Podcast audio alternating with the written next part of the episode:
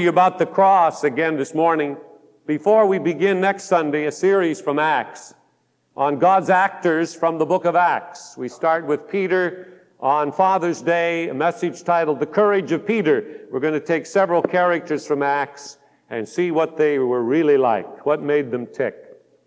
So we come to the second message in this very brief series on the cross this morning the power and promise of the cross. In the first chapter of 1 Corinthians, the 18th verse, we read again, For the message of the cross is foolishness to those who are outside, to those who are perishing, those who aren't interested in what we're doing here today. To them, this whole thing is foolishness.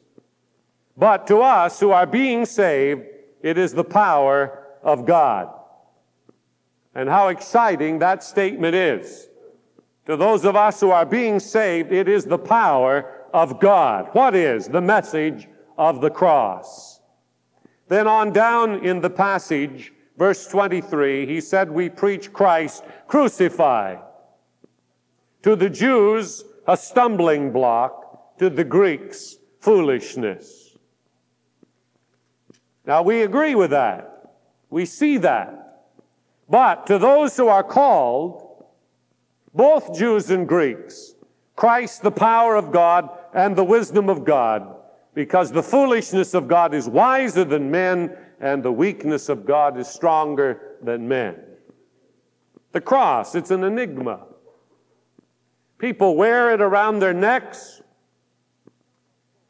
They, some of them have the cross symbol in their car or their home, in hospitals, you see the cross on buildings. We have it out here on our tower. We have it out here on the nose of our building. That's a massive gold cross to remind people that it is through the cross of Jesus Christ that men are saved, that you perish without the cross. In a book entitled Gospel Ethnology, which is the science of dealing with various races of people and their culture, it has been proven, as I mentioned last week, that over the last 200 years, the thing that has penetrated heathenism and darkness in other lands is the message of the cross. Nothing else has done it. Not the teaching of agriculture, not trying to get them to improve their lifestyle. It has not worked. They would rather do what they're doing, except when they hear the message of the cross then their culture begins to change. And so we come today to the old, old story of the cross. The cross to them that perish is foolishness, but to us it is the power of God. First of all, the cross has power to draw men to Christ. Jesus said, If I be lifted up, I will draw all men unto me. And he was. He was lifted up on a cross. And now we lift him up in worship and praise. And as that happens, men are drawn to him. I was reading in a manufacturing magazine about a company who developed a massive magnet. It was so huge that it had to be handled by a crane. And they wanted to test this magnet and so they went out over their grounds with this magnet dangling from the crane. And would you believe that all over those grounds, metal leaped from the ground that could not even be seen. Some of it below the ground that leaped from the ground up to that magnet. It was so powerful in its force. As I read that, I thought, well, that's exactly what the cross is. The cross is like a magnet. It draws men.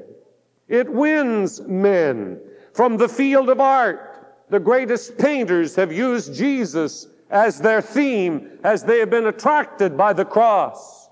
From the field of music, the greatest music has been centered in Jesus Christ, just as the song we have heard a few moments ago. From the field of literature, the greatest poets and authors have written about Jesus Christ from every type of life, from the poor, the rich, the high and the low, the black man, the rich man, the red man, the brown man, the yellow man, the white man. It does not matter from all of these stratas.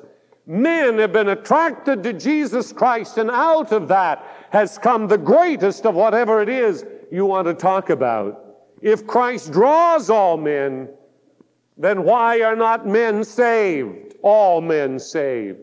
And the reason is because he never forces anyone. It's not a picture of him behind people pushing them, but it is the picture of the cross drawing men like a magnet, attracting men to what took place there on that place of sacrifice. Not only does the cross draw, but the cross saves men. That's the second step in our study of the cross this morning. Paul, who wrote these words, was breathing out threatenings to the church. He was mad, angry, upset with this message of the cross.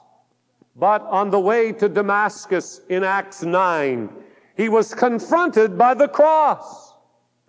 And as he was, he received it, he embraced it, and he was changed. And now he writes the message of the cross to them who are perishing is foolishness, but unto us who are being saved, it is the power of God. It changed him as nothing else could do. Mary Magdalene, Luke chapter 7, seven demons. Jesus cast those demons out of her. And now she bows her knee and wipes his feet with her hair. A beautiful symbol of servanthood. A woman who was once bound and fettered by demons is now a servant of the Lord Jesus, totally raptured by the cross and the Christ of that cross. The woman by the well in John 4 is another example of the attraction of Christ and the cross. She had been married to five men, kind of the Liz Taylor of her day.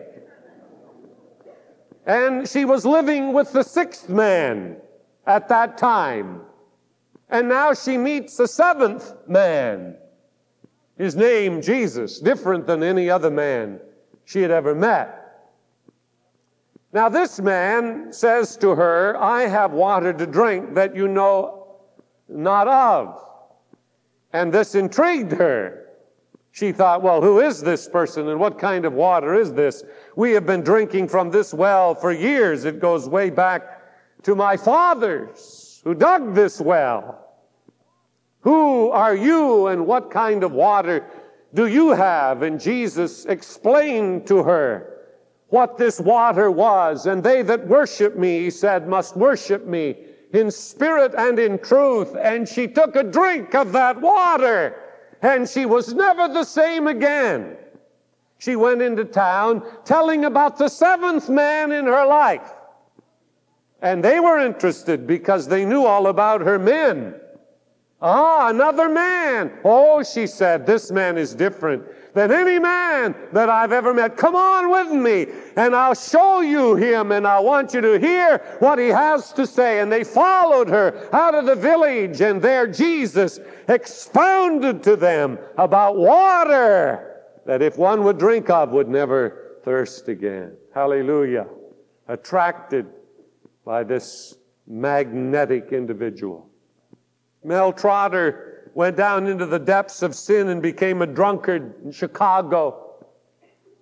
When his baby died, he knelt by the little white casket and vowed that he would never take another drink. But a few hours later, he stole the shoes from the little baby's feet inside the casket and sold them for a drink.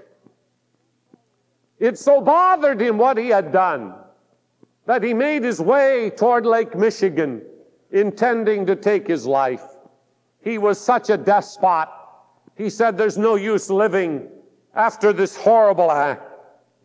And on his way to Lake Michigan to kill himself, a loving hand pulled him into a mission station on a street in Chicago, and Mel Trotter was marvelously saved.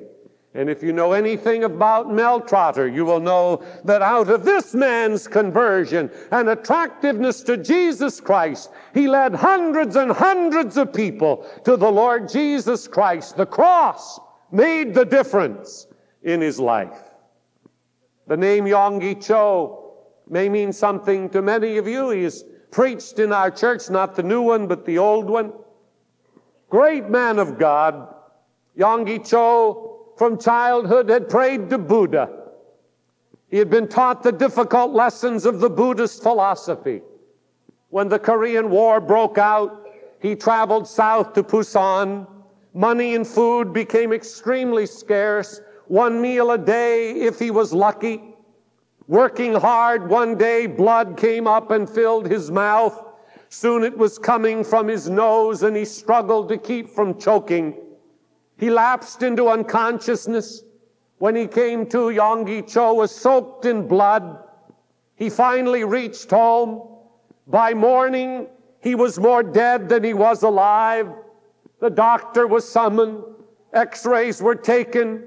He was told you have less than a month to live. Your right lung is completely destroyed by tuberculosis. The upper part had collapsed. Gangrene had already set in. The left lung was also tubercular. Malnutrition and hard work caused his heart to enlarge, which was causing him immense pain. This was his condition as a young Korean boy. His father tried to reassure him. He said, My son, there is no life and no death, no joy and no sorrow. Only in Buddha is there reality. Forget about life and death and have peace. Now, isn't that ridiculous? When you really think about it, forget about life and death and have peace. Cho protested. He said to his father, The blood that I am vomiting is real. My suffering is real. Buddha and your philosophies have not helped me. I reject them all. Which, of course, caused rejection by his family. One day, as he lay dying, Fear and desperation overcame him, and he cried out, Is there any God?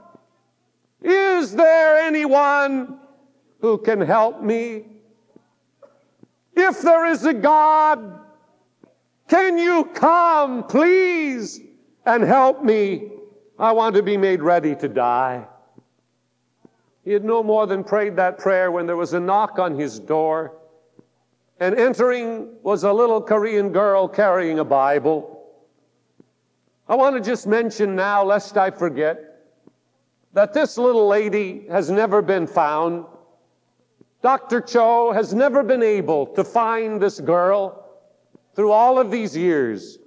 He does not know who she is, where she came from, or if she is still alive today.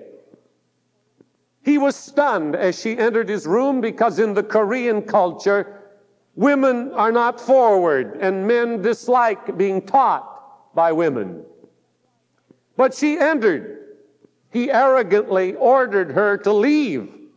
But she said, I can see that you are dying, and I want to tell you about Jesus Christ, my Savior. He became exceedingly angry and cursed her he told her that there were millions of tuberculosis germs flying around in the air and that she would become infected. She only replied, My Christ will protect me, and continued to witness to him. Finally, she left, and Cho said, Bless Buddha, she's gone. But the following morning, she was back. She sang some songs and read aloud from the Bible that she had brought. Cho cursed and called her a Christian dog. But she did nothing against him. All she did was talk of Jesus Christ.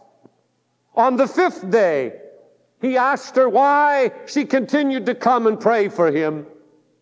She said, There is someone who constrains me to come here and pray for you. Who is it? He said. My Jesus, she answered as the tears rolled down her cheeks. Suddenly, Cho's obstinacy was broken, and he too began to cry. Your Jesus, I want to know, he said. She gave him her Bible and left, never to be seen again by Cho. He read that book. He read of Jesus healing the sick and of his dying. He read of the cross. Though that girl never returned to tell him about Jesus, he felt so compelled by what he read that in his weakness he got out of bed, made his way to the street, was led to a mission where he heard Assembly of God missionary Lewis Richards. As he heard the story told, he came forward to receive Christ.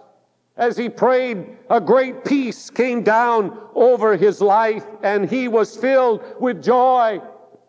He did not know that joy could come up much like that blood had come up. And he thought he was going to vomit blood again. He felt something within, but it was the joy of the Lord and it just burst forth in great showers of blessing. Then he got to thinking, if I walk this road, my father and my mother will reject me forever. Missionary Richards opened the Bible to Psalm 29, uh, 10, and said, This is what God says to you. When my father and my mother forsake me, then the Lord will take me up. He thought of going to the mountains to wait for death. But Brother Richards told him that the Word of God has tremendous creative power. He took the Bible back home, went into his room to pray. Jesus, he said, I want to meet you and have a consultation about my future. He waited for Christ to come, but nothing happened. He shut his eyes very tightly, hoping he might come in a vision, but no vision appeared. He prayed all day. When night fell, he was soaked with perspiration. Still he prayed. After midnight, the strength had left his body and he lay down to rest. When he did, the room became bright with light. Billions of light rays seemed to be emanating through that little room of his. He thought smoke was rolling in to his room. He thought surely the house was on fire and he tried to call for help, but nothing would come out of his mouth. In desperation, he looked about, and when he looked beside him, he saw two feet standing by his bed. He looked up higher and saw a white robe. Then he looked into a face that was like a powerful sun with rays of light going outward. Still, he did not know who he was until he saw the crown of thorns resting upon his head. Then he knew it was this Jesus. His gods had always been gods of curses and of fear. Always he had gone into their temples to beg them not to punish him. But Jesus was different. He felt his love and all the fear left him. Glorious joy came from his inner being. His tongue and lips began to speak. He spoke and he spoke. He forgot about the pain in his heart and his lungs as he ran out from his house into the street to witness of Jesus Christ. Suddenly he realized he was no longer suffering from heart pain and short breath. He was absolutely and completely healed of every ailment. He went to the hospital for a checkup and they found no problem whatsoever in his body. This Christ of the cross saved him healed him. And today, Dr. Cho is the pastor of the world's largest church. By the end of 1985, it is anticipated that there will be one half million members in the Full Gospel Central Church in Seoul, Korea, which Pastor Cho is the senior pastor of. This August, they will dedicate their new 30,000 seat sanctuary. They went from 10,000 to 30,000. I preached there once. I'll tell you what an experience. I was standing at the door with Dr. Cho as the people filed out by the hundreds and hundreds.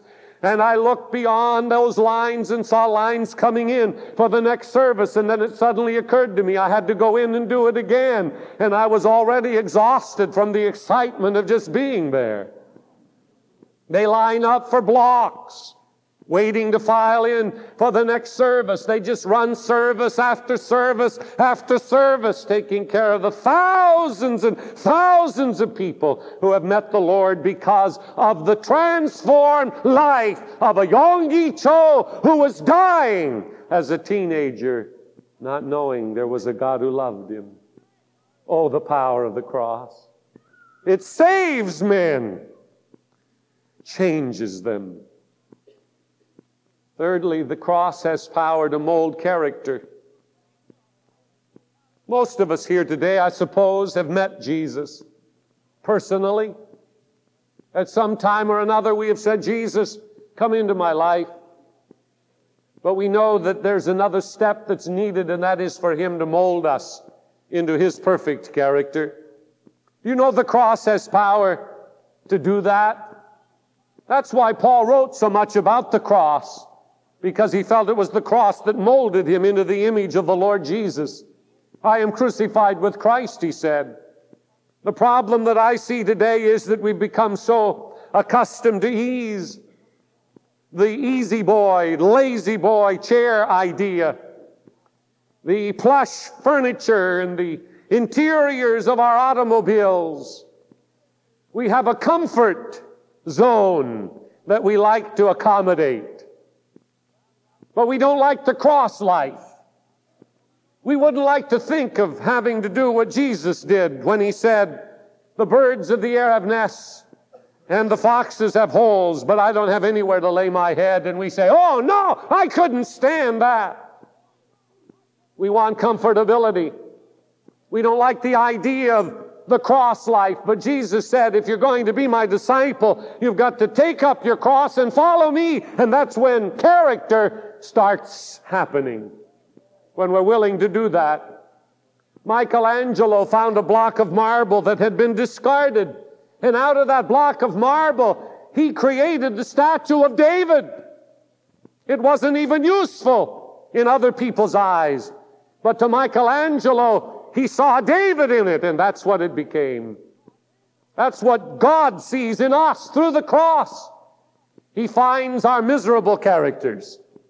He finds us in our sin, our separation, and He introduces us through the magnetism of the cross to Jesus.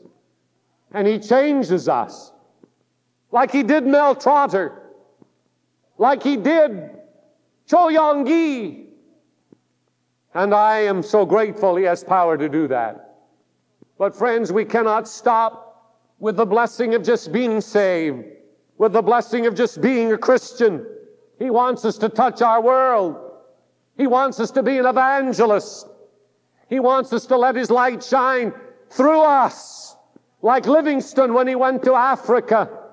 The greatest atheist of London was Henry Stanley.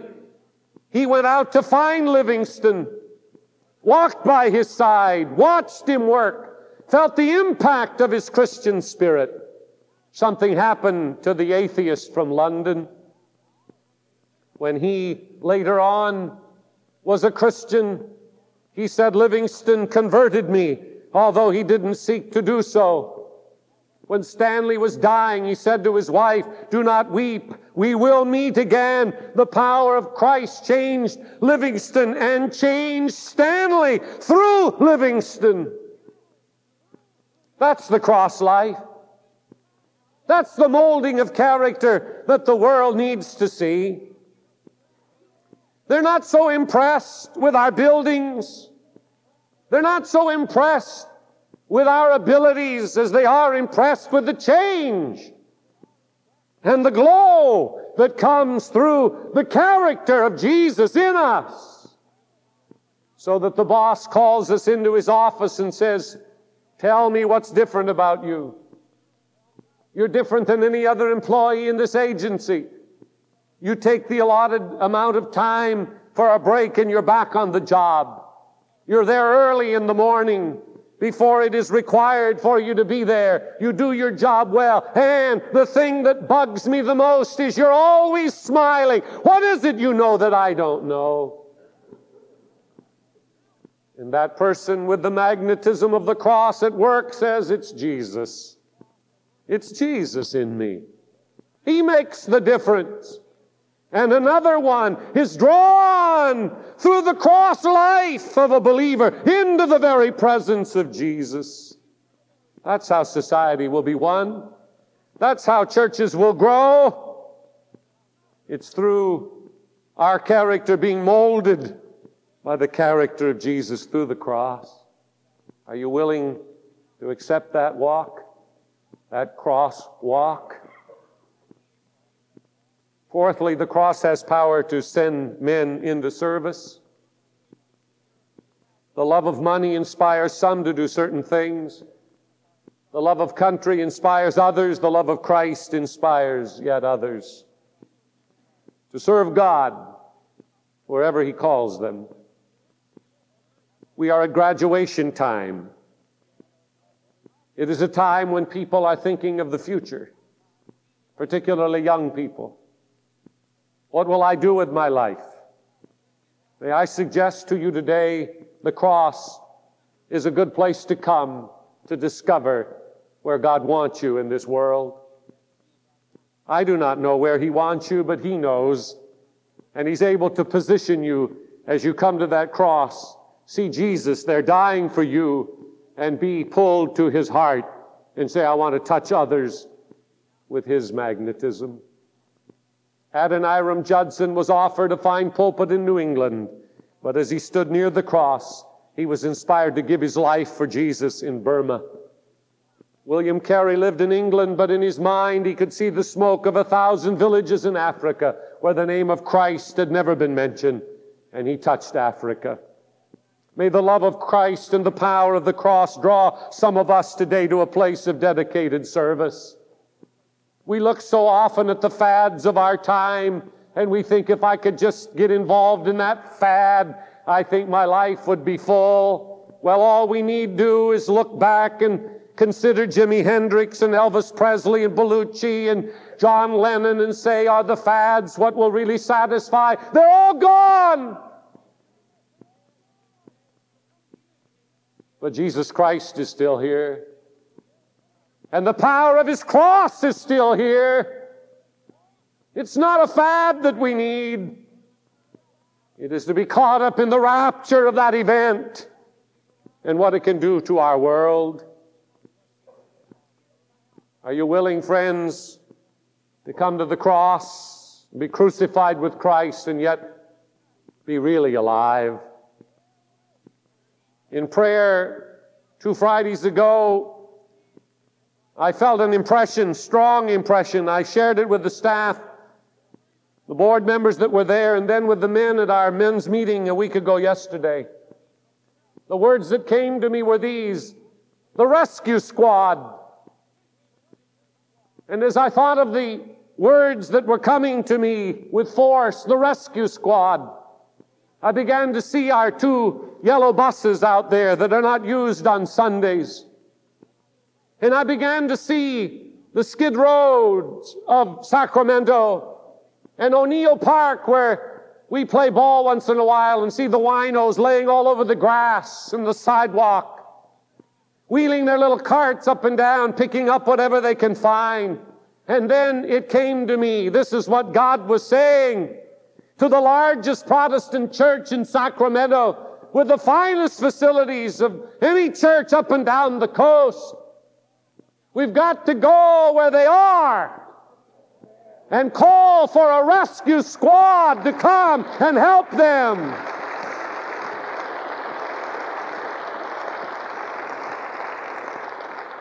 I saw men and women arising from their beds on Sunday morning, coming to the church to rev up those yellow buses and going with their fellow rescue squad members to O'Neill Park or down Broadway or wherever and bring them in from the fields of sin. That's what the cross life will do for us.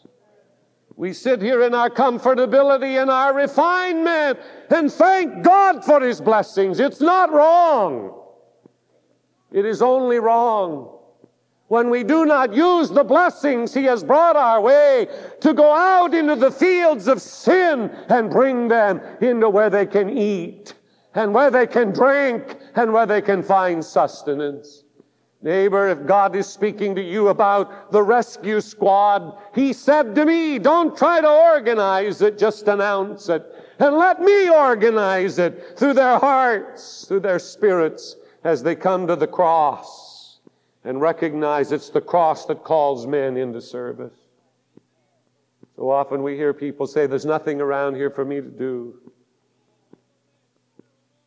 Friend, it should never be. There's a world that's hurting, and it's not the latest fad that will help them. It is only the cross of Jesus Christ that will help them. And that is our mission. That is what we're going to do. Let that cross appeal to you in the area of service. You saw these pictures today of these beautiful children that God has put under our care. Some of them don't have fathers. Some of you men need to get out of the comfortable pew, get on the carpet in some of these little classrooms and just talk to kids, be a father to them. Some of you ladies that have said, Oh, I raised my family, that's enough.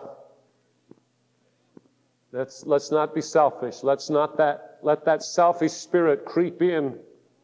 Let us let the cross life take over. We're never done until God calls us home. We're to serve until Jesus comes, occupy till I come. There are no vacations, there are no leaves of absence. It is occupy until I come. And when we see the cross, we'll understand and we'll keep busy using whatever God puts in our hands until He returns.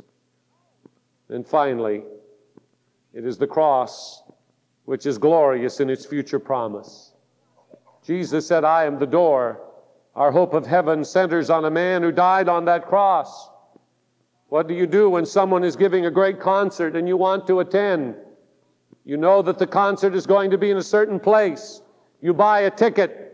You enter the hall where the concert is to be given for the entertainment. It's the same way about heaven. You know that it is there. There's no question about it. You prepare for it by coming to Christ. He's your ticket.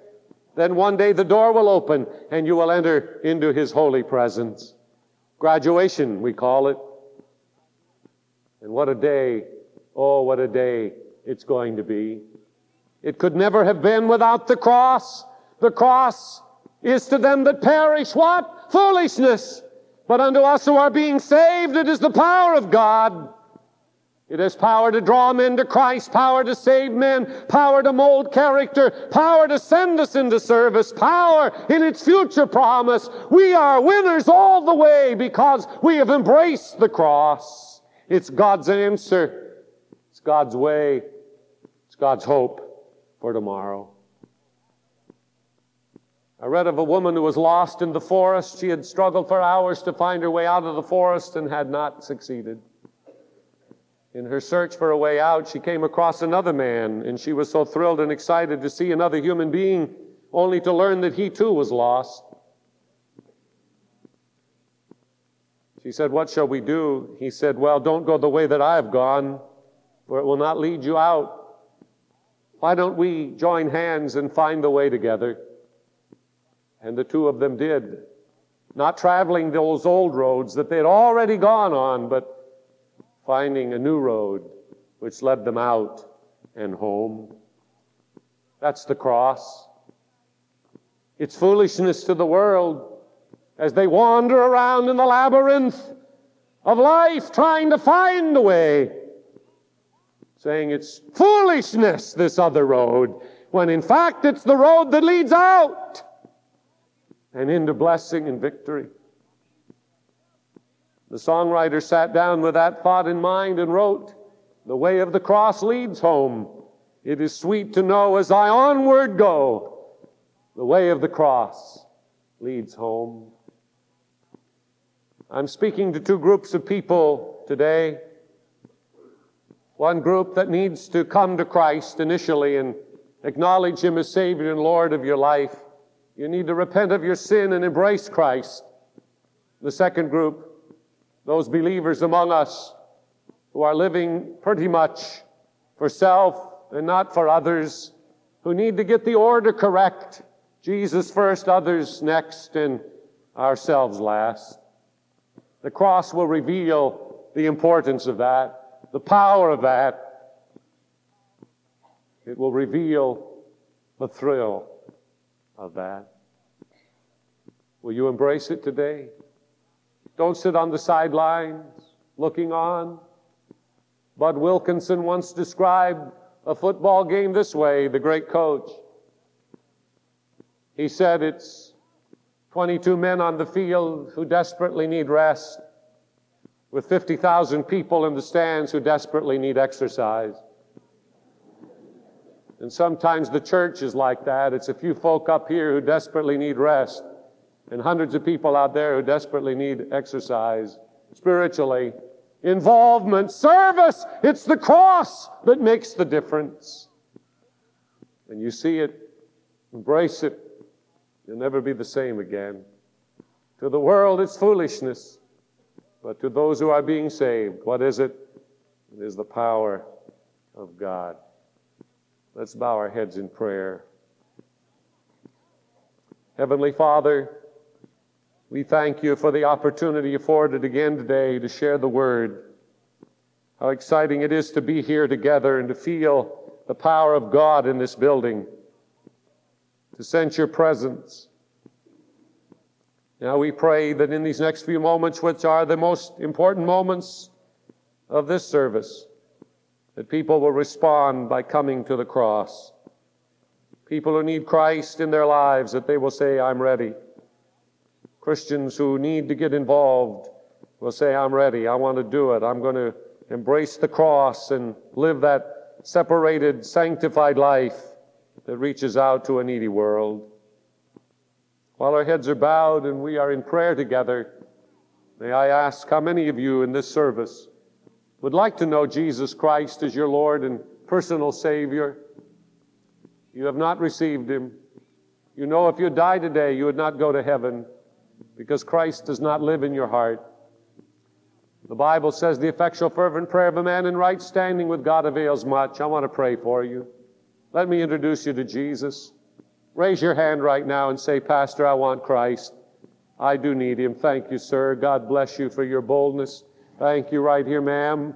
You may put your hands down once I've seen them. Others, raise them up. I'm coming to Jesus. I know I need him as my Savior and Lord. Thank you up there in the balcony. God bless you there. Raise them up, keep them there till I see them. God bless you. Thank you, sir. And again back there. Thank you, ma'am. God bless you. Are there others? I want Jesus in my life. Yes, thank you in the back. I see your hand straight back. And again over here, two hands to my right. God bless you. And another on my right, way over. Thank you. Praise God. How many Christians would say, Pastor, I, I need to embrace the cross more than I've done? And I know it leads into service. And I want God to shake me loose out of complacency. I want to touch somebody else. As the cross life is a part of me, I believe that will happen. Would you like to raise your hand just to say, I'd like to be included in prayer today? Yes, yes, yes, yes, yes, yes, so many throughout the building. God bless you. God bless you. Jesus, you've seen all these hands. Touch those who are coming to you now for the first time. Enter their lives. Forgive them of their sin. May Jesus be real to them and they will know that this was their spiritual birthday, June 9, 1985. And the others that raised their hands saying, I want to embrace the cross life, let them Find in that great fulfillment and let others be blessed because of it. Give them the strength, we pray, to follow through.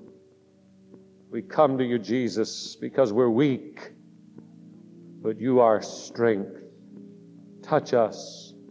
In your name we pray. Amen.